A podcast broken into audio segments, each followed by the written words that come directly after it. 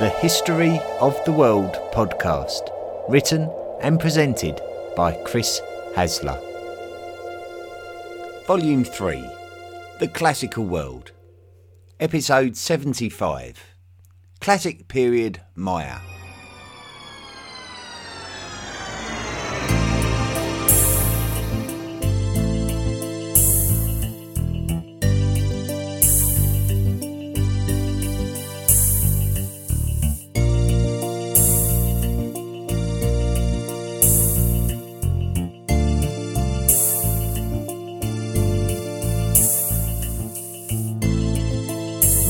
History could be described as the backbone of pre Columbian Mesoamerican history, as its longevity and geography positions it at the centre of everything. Millions of ethnically Mayan people still live in Central America today, and their roots can be traced back to the pre Columbian ancient Mayans but they can also be traced back to some of the earliest known civilizations of Mesoamerica too. So let's begin this week by creating a timeline and a geographical placement for these people. Our first archaeological site to visit this week is called Cuello. Cuello is just over the border from Mexico in the modern country of Belize, and in particular it is in the Orange Walk district. The site has been worked on since the 1970s, and a small nine step pyramid was uncovered, which was clearly very old compared to many other finds. This was in the heart of traditional Mayan territory, but it must have been older than other Mayan sites. The questions would be how old it would be and who built it. Aspects of the site do point towards an early or proto Mayan culture, but dating this site has proved difficult with ages from around 3,500 to 4,500 years ago being offered. This would have been well over a thousand years before the age of the classic Mayans, who are the subject of this week's episode. The classic Mayan period began in around the year 250 so anything before this period can be described as pre classic, with the site at Cuello representing one of the earliest of all pre classic Mayan sites. The location near the Mexican border of Belize is somewhat central for the Mayan culture. All of the extreme south of Mexico, and particularly the whole of the Yucatan Peninsula, is historically Mayan as well as the modern countries of Belize and also Guatemala, which are the location of the Guatemala highlands of the south and of this section of the Central American isthmus. Mayan civilization collapsed towards the end of the first millennium at a similar time to the decline of the Zapotec and Teotihuacano civilizations. However, Mayan civilizations did re emerge going into the second millennium, and the important sites were concentrated in the north of the Yucatan Peninsula, such as Chichen Itza. This is the post classic period of Mayan civilization, and something which we will concentrate on more during Volume 4. This week, we will look at the earlier Mayan sites further south, which include two that we mentioned last week, namely Tikal and Copan. If we look at some of the late pre classic sites of the Mayan civilization, then we can suggest that there was a significant amount of power in the Mayan lands, much earlier than the classical period. But evidence of the true extent of this power is scant, and a lot of the sites have perished either through modern building work or just because they have worn away over time. One of the greatest pre classic Mayan sites has to be El Mirador in the thick rainforests of Guatemala. El Mirador dates back to the first millennium BCE, and it was exciting for archaeologists to discover how much older this site was to many of the traditional Mayan sites of the south. We can see that the construction of the city was made along lines that consider astronomy which is typical of Mesoamerican sites as we have discovered with Monte Alban and Teotihuacan. The rainforest is so dense in this area of the world that it has almost swallowed the large pyramid at El Mirador, which is called La Danta. So dense is the rainforest that it would take explorers days to trek to the site before the advent of helicopters. When we take into account that the La Danta Pyramid was the tallest pyramid of the ancient Americas and even remained so after the construction of the incredible pyramids at Teotihuacan, then we can also get a clear indication of how overwhelming the rainforest is. Each of the huge stone blocks may have taken a dozen men to lift, and even if we consider that thousands of men were put to work to build the pyramid, the project would have still taken many years to complete. At El Mirador, we can also see plastering styles similar to the Olmecs. These early Mayans created stucco plaster friezes to decorate their buildings, and historians study the images created in these friezes for clues about the religious beliefs of these societies. The depictions within the friezes validated aspects of the recorded Mayan cosmogony, so it was quite an exciting discovery. The Mayan cosmogony was recorded by Europeans from the oral traditions of the Mayan people, and so we ultimately ended up with a script called the Popol Vuh. We have to be careful, however, because Mayan culture is a very broad term for a very broad area when we are discussing ancient times. So the Popol Vuh might have originally have been quite an isolated cosmogony. What we do know is that a pair of characters called the hero twins are spoken of in the Popol Vuh, and that these hero twins are believed to have been represented in the stucco friezes at El Mirador the pre classic Mayan site. Mayan beliefs centered around a somewhat animistic view that the universe could be represented by a tree that contained all things created, and this is not unlike the Norse model of the structure of life within the universe. This tree would connect everything real with everything spiritual, both of the earth and of the sky. There are a great number of Mayan mythological stories, and we certainly don't have time to explore all of the sites. So let us now get into the classic period. The classic period. A number of ritual centres existed in Mayan lands that were not completely unlike El Mirador and as the centuries rolled by, some of these ceremonial centres would develop their power and influence and become more like city states with an area of influence, which we have learned is quite a natural progression in that cycle of growing population, requiring greater resource gathering, requiring a growing population.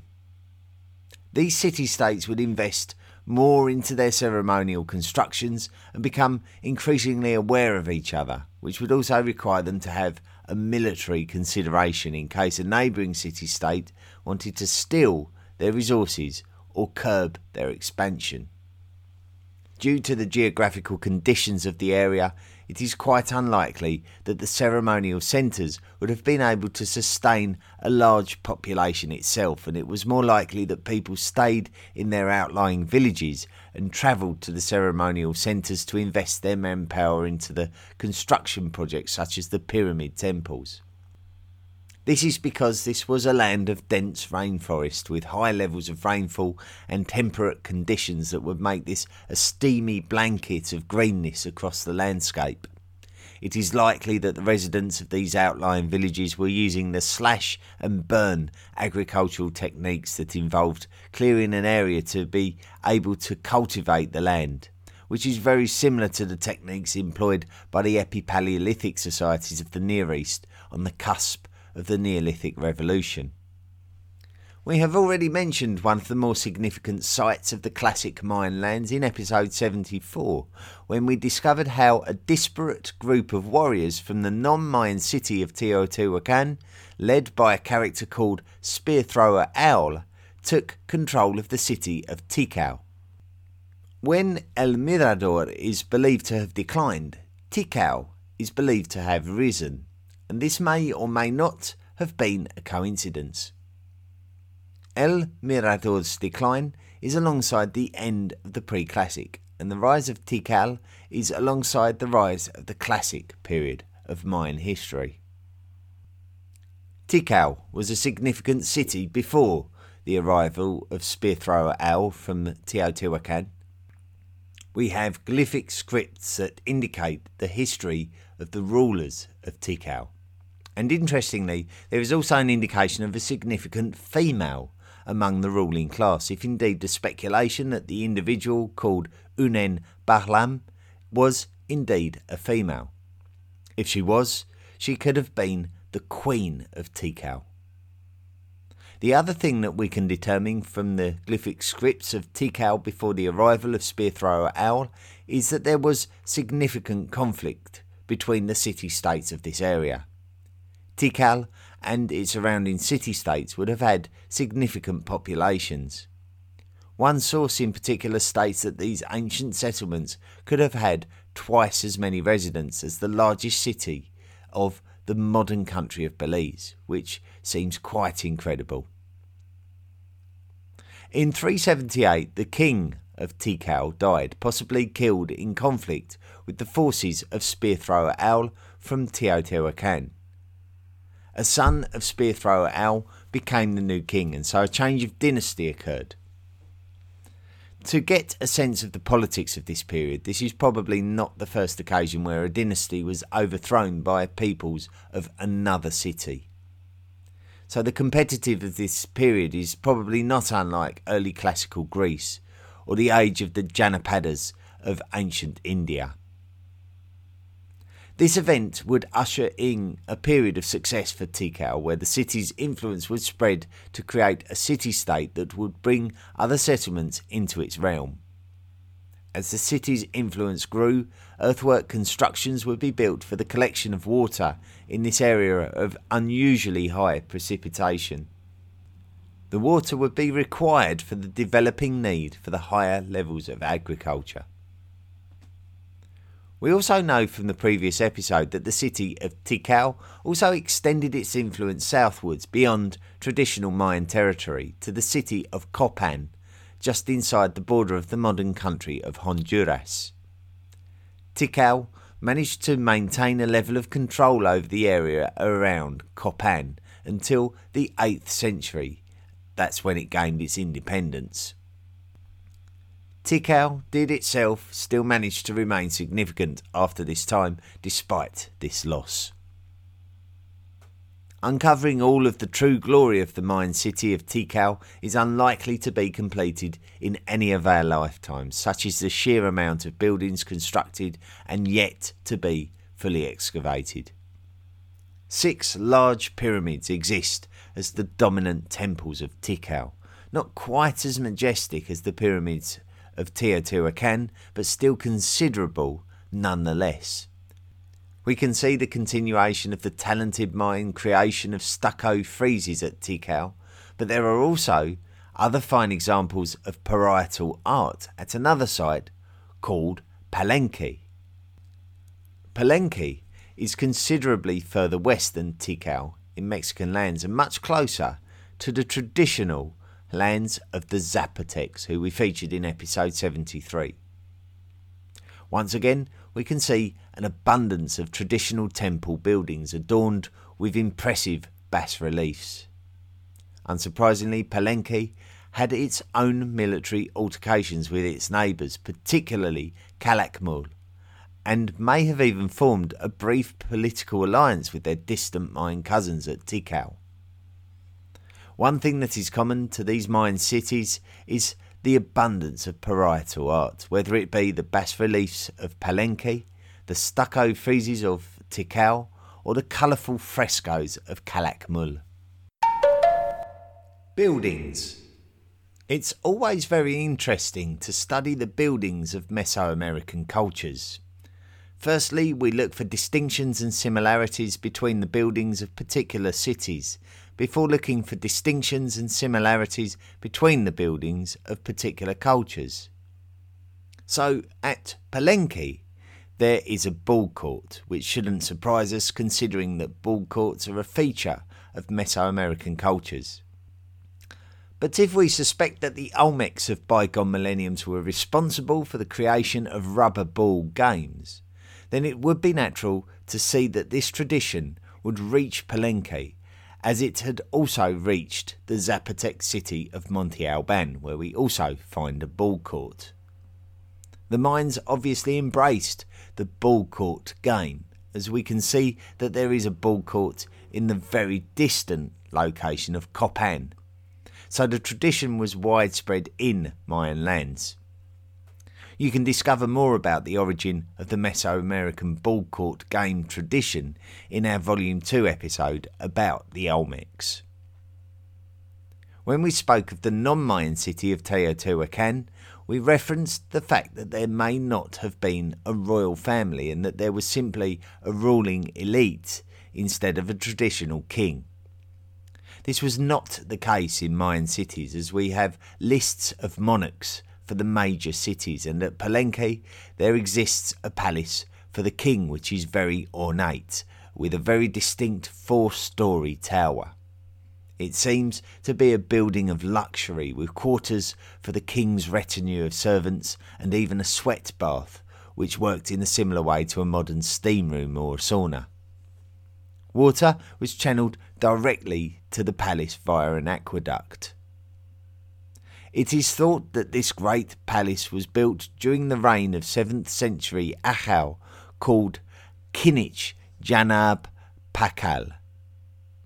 An Ahau is not necessarily a king, but any important political leader of a Mayan city state. In this case, we can say that Kinich Janab Pakal was the ruler of Palenque. He is sometimes referred to popularly as Pakal the Great, and his reign at 68 years was the longest known reign of any monarch of any sovereign world state, up to and including the 7th century, and would remain the longest until the reign of Louis XIV of France during the 17th and 18th centuries. Pakal's reign was a long and important one for the city of Palenque, and we can see that the construction of many temples along with the aforementioned palace happened during this time.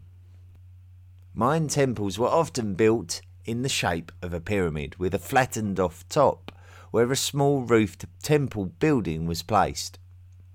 The reason that we know what little we do know is thanks to the efforts to translate the mysterious Mayan hieroglyphs alongside depictions that have been carved into the exterior buildings, including the bas reliefs and friezes, and also on the numerous stelae. We can find that over 100 stelae still exist in the city of Calakmul, but a number of them have become indecipherable over time where the inscriptions have become worn out. Despite there being ethnically Mayan people still living in Central America today, the Mayan hieroglyphic writing system was largely indecipherable until a large amount of effort was invested in the understanding of the system during the middle of the 20th century. The nature of Mayan hieroglyphs as a writing system is not unlike that of the ancient Egyptians, with the logos or glyphs representing either words or syllables. The Mayan glyphs, alongside traditional imagery, in the most part tell the story of Mayan life and events. And this is why we know what little we do know, so we owe a debt of thanks to those individuals who did work so hard to make sense of what we are all looking at. In regards to ritual, we find it incredibly difficult to pinpoint the sacrificial activity of the pre classic Mayans, as there is a whole lot more evidence of what was going on in the post classic. However, if we look at activity throughout Mesoamerica, such as with the Mayans' neighbouring predecessors, the Olmecs, we can be suspicious of a degree of sacrifice of both humans and animals, whether through slaughter or bloodletting, including auto sacrifice, which in this context is self bloodletting. Once again, though, evidence is scant, and so we have to be very careful to recognise that we are making assumptions. We cannot overlook the pyramid constructions of Mayan lands when talking about their buildings, and although most of the pyramids do have steps that lead to the top, there is a suspicion that not all the pyramids were built to be climbed regularly, as some appear to be very steep and dangerous. Temple 4 at Tikal is one of the tallest pyramids of Mesoamerica and it majestically looks over the site of Tikal and the treetops surrounding it. It is believed to have been built as a tomb shrine for the Tikal ruler, Yikin Chan Kawil. A carved wooden lintel from the pyramid has been carefully preserved and describes a military victory of Yikin Chan Kawil over its neighbouring city state of El Peru in the year 743. We can feel confident about the date, mainly because of the nature of the Mayan calendar. Calendar. In our episode on the Zapotecs, which was episode 73, we described their calendar, which was in the form of a 260 day ritual cycle working alongside a 365 day astronomical cycle. These two calendars were also featured in the records of the Maya, but there was also another calendar in operation called the Long Count calendar, whose roots can be found in both the pre classic Mayan civilization and the Olmec civilization. The long count method was used for long term time periods that could chart time since the creation of the universe, which can interestingly be traced back to the date, the 11th of August 3114 BCE. So effectively, all counting proceeded from that very date. The creation of the universe followed on from the end of the previous universe, which was actually the third attempt to create a successful universe, which was ultimately not successful. So the fourth universe was created, and we can follow this story in the Popol Vuh. We mentioned the Popol Vuh as the cosmogony script which was depicted in the friezes discovered at the pre-classic site of El Mirador. The hero twins in this story created man from maize in this fourth incarnation of the universe. The calendar is constructed with regard for the dates of the new incarnations, with the fourth incarnation coming at the end of the third incarnation's 13th Baktun. A Baktun works out to contain a total of 144,000 days, and this is very interesting because if we were to assume that each universal cycle lasts for a period of 13 Baktuns, then the last date of the 13th Baktun of the fourth incarnation works out to be the 21st of December 2012. This actually created a wave of thought throughout the modern world that there would be an apocalyptic event in 2012, and many of us may even remember this happening. Many news programs would cover the story, and ceremonies took place to mark the end of the world, even at the Mayan city of Tikal itself. However, it was just actually one of those things that was swept along by sensationalists because there was no evidence to suggest that each universe was born after a 13th Baktun cycle, and there was no evidence to suggest that each incarnation would end in an apocalypse. So many scholars dismissed the suggestion of the end of the world, and evidently we are all still here anyway. Interestingly, it seems that the Mayan long count calendar actually fell into disuse after the end of the Classic period, with no evidence of its use in the post Classic. The most recent instance of the use of the long count calendar was in the early 10th century at the important Mayan city of Tonina. Rise and Fall Many Mesoamerican cultures flourished in the early centuries of the first millennium, and we can look at a date of around the year 250 to see the widespread growth of classic Mayan cities and buildings. Cities would become city states and populations would grow, with some settlements reaching tens of thousands of residents. Pyramidal temples, plazas, and ball courts would feature among the typical buildings of most of the classic Mayan sites of the Guatemala highlands and its surrounding dense rainforest environs. With the rising power of these growing city states came the typical interactions. Firstly, there would be trade in items such as obsidian and jade, but inevitably there would be conflict as city states would fear each other's power and work to suppress the power of those who became a threat to the fortunes of others. The cities of Tikal and Calakmul are an example of cities who were able to subjugate other cities into their realm, but there was never a case of there being a dominant ruler of all of Maya. The same relationship of trade and power would also involve the far off city of Teotihuacan in the northwest, very close to the modern city of Mexico City. The Teotihuacanos would enjoy a trade relationship with the Mayans, but due to Teotihuacan's considerable size and power, we have evidence of Teotihuacanos taking control of Mayan cities, such as when spear thrower Owl seemed to dethrone the ruler of Tikal.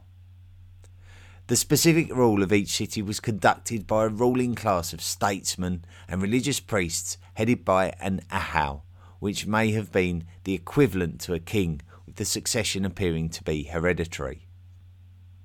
The calendars of Mesoamerica and the alignments of cities and their structures demonstrated a regard for astronomy and the study and understanding of it.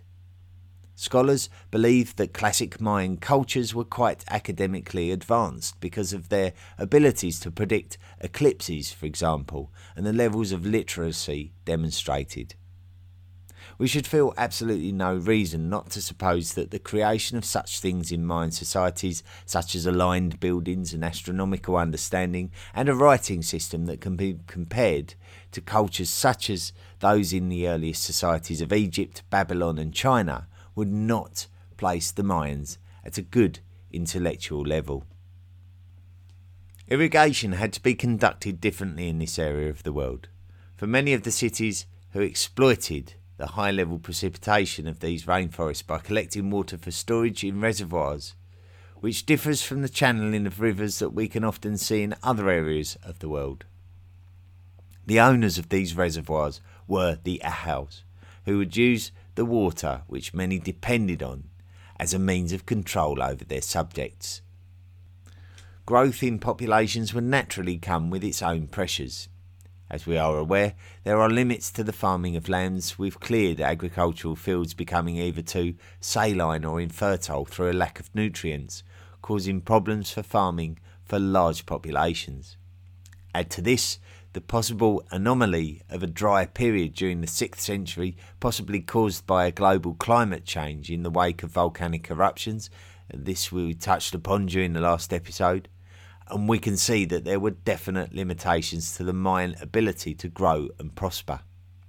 The 7th and 8th centuries saw a resumption of prosperity for Mayan cities. Great rulers such as Pakal of Palenque instigated glorious building projects which have survived to this very day. Similar activity took place after the lifetime of Pakal at another city called Yaxchilan, where a great ruler called Yaxan Balam IV, anglicised as Bird Jaguar IV, inherited the prosperity of his father's reign and also continued great buildings at his city. However, as quickly as fortunes declined and then ascended, they would decline again. There is evidence of droughts hitting the area of the Maya once again in the late 8th century and multiple times throughout the 9th century and into the 10th century. No longer was it possible for the great Ahaus, who were subjugating the peoples, to maintain their control over the populations, as overfarming in the face of difficulties provided the resource for today that would deny the resource for tomorrow people would rise up against authority in a similar way to that described during the decline of Teotihuacan, described during episode 74. The lack of resource led to the revolt of subjects, which in turn led to the instability of society. Unless the Mayans could change their fortunes, then there was a risk of the collapse of civilization. There is firm evidence of violence and peasants rising up against rulers with the defacement of monuments. The lack of buildings and stele have left us making a lot of educated guesses about the sequence of events from here on in. It does appear that sea trade started becoming more relied upon than land trade, and this could point towards a realization that there was little or no future for a prosperous existence in the rainforests. The peasants were evidently malnourished, as demonstrated by skeletal remains, and the tradesmen and artisans may have abandoned their homes, choosing to migrate away in search of better fortune, and this could explain the apparent movement of the centre of Mayan culture to the Yucatan Peninsula. It is very considerable and eerie to see how the cities of classic Maya seem to collapse like dominoes, one after another, during the ninth century. Inscriptions at Palenque continue until around the year 799. After this, we see absolutely nothing else new. While warfare ravaged Mayan lands elsewhere, the residents subject to Tikal, who didn't desert the city, remained within the city away from warfare, but overfarming brought inevitable famine, and before long Tikal was on its knees, with no more ceremonial activity. By the year 900, a new power emerged in Tikal, and the new power was the jungle that began to swallow the remains of the abandoned city. A very similar story can be told of Calakmul, the traditional rival of Palenque and of Tikal. Elites still remained at Calakmul until the end of the ninth century, and eventually the civilization there just became an isolated and insignificant population, a shadow of the classic Mayan culture who once dominated these rainforests. Mayan culture did not disappear, it migrated. The rainforest cities that are typical of the classic period were abandoned. In the year 600, the Mayan city of Chichen Itza began to flourish. Its location was much further north in the Yucatan Peninsula, and while Tikal and Palenque were being abandoned, Chichen Itza continued to prosper for centuries and well into the second millennium.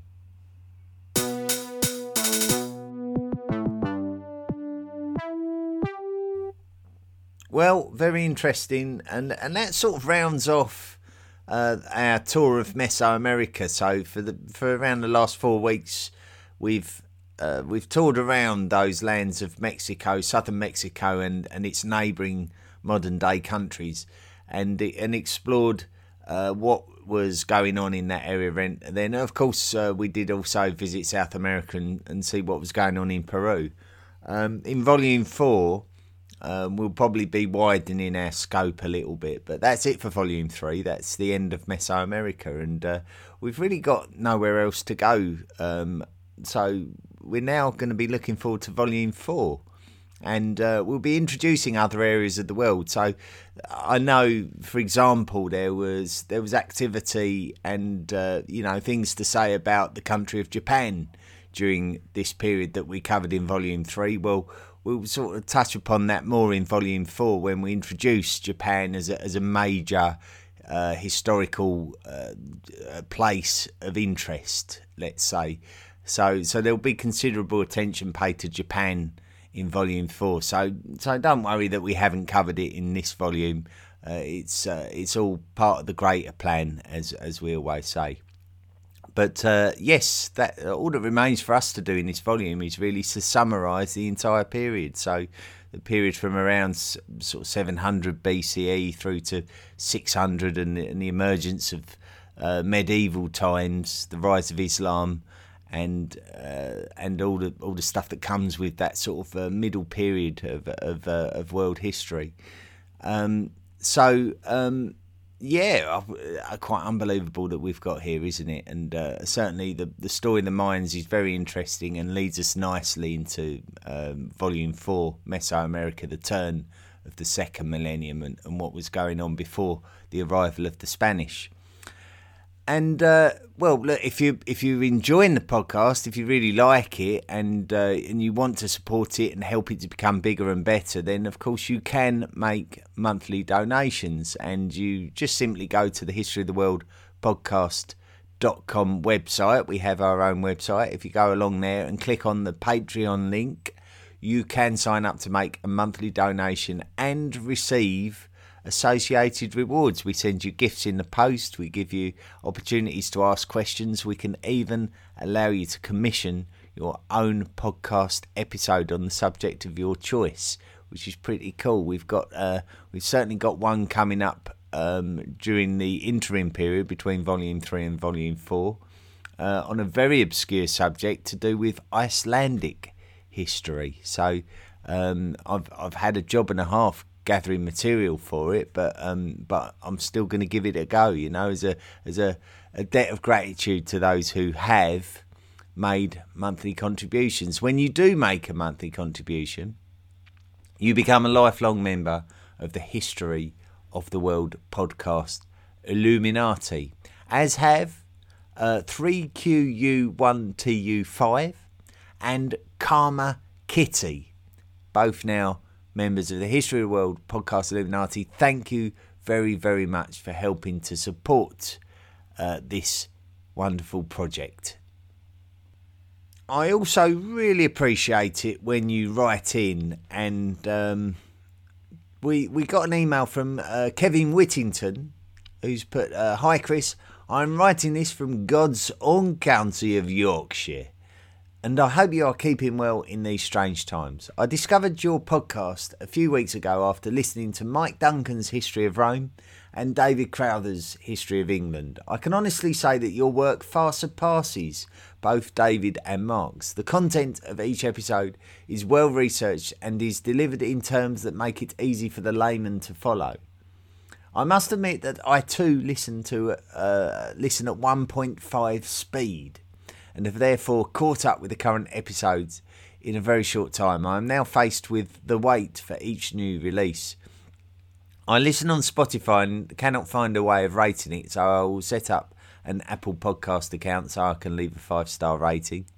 I find it amusing that everyone focuses on your accent. The only issue I have is the recording you play at the end of each episode. I wasn't paying much attention to what was being said and thought it was advertising a metalworking podcast when I heard you say hot welders.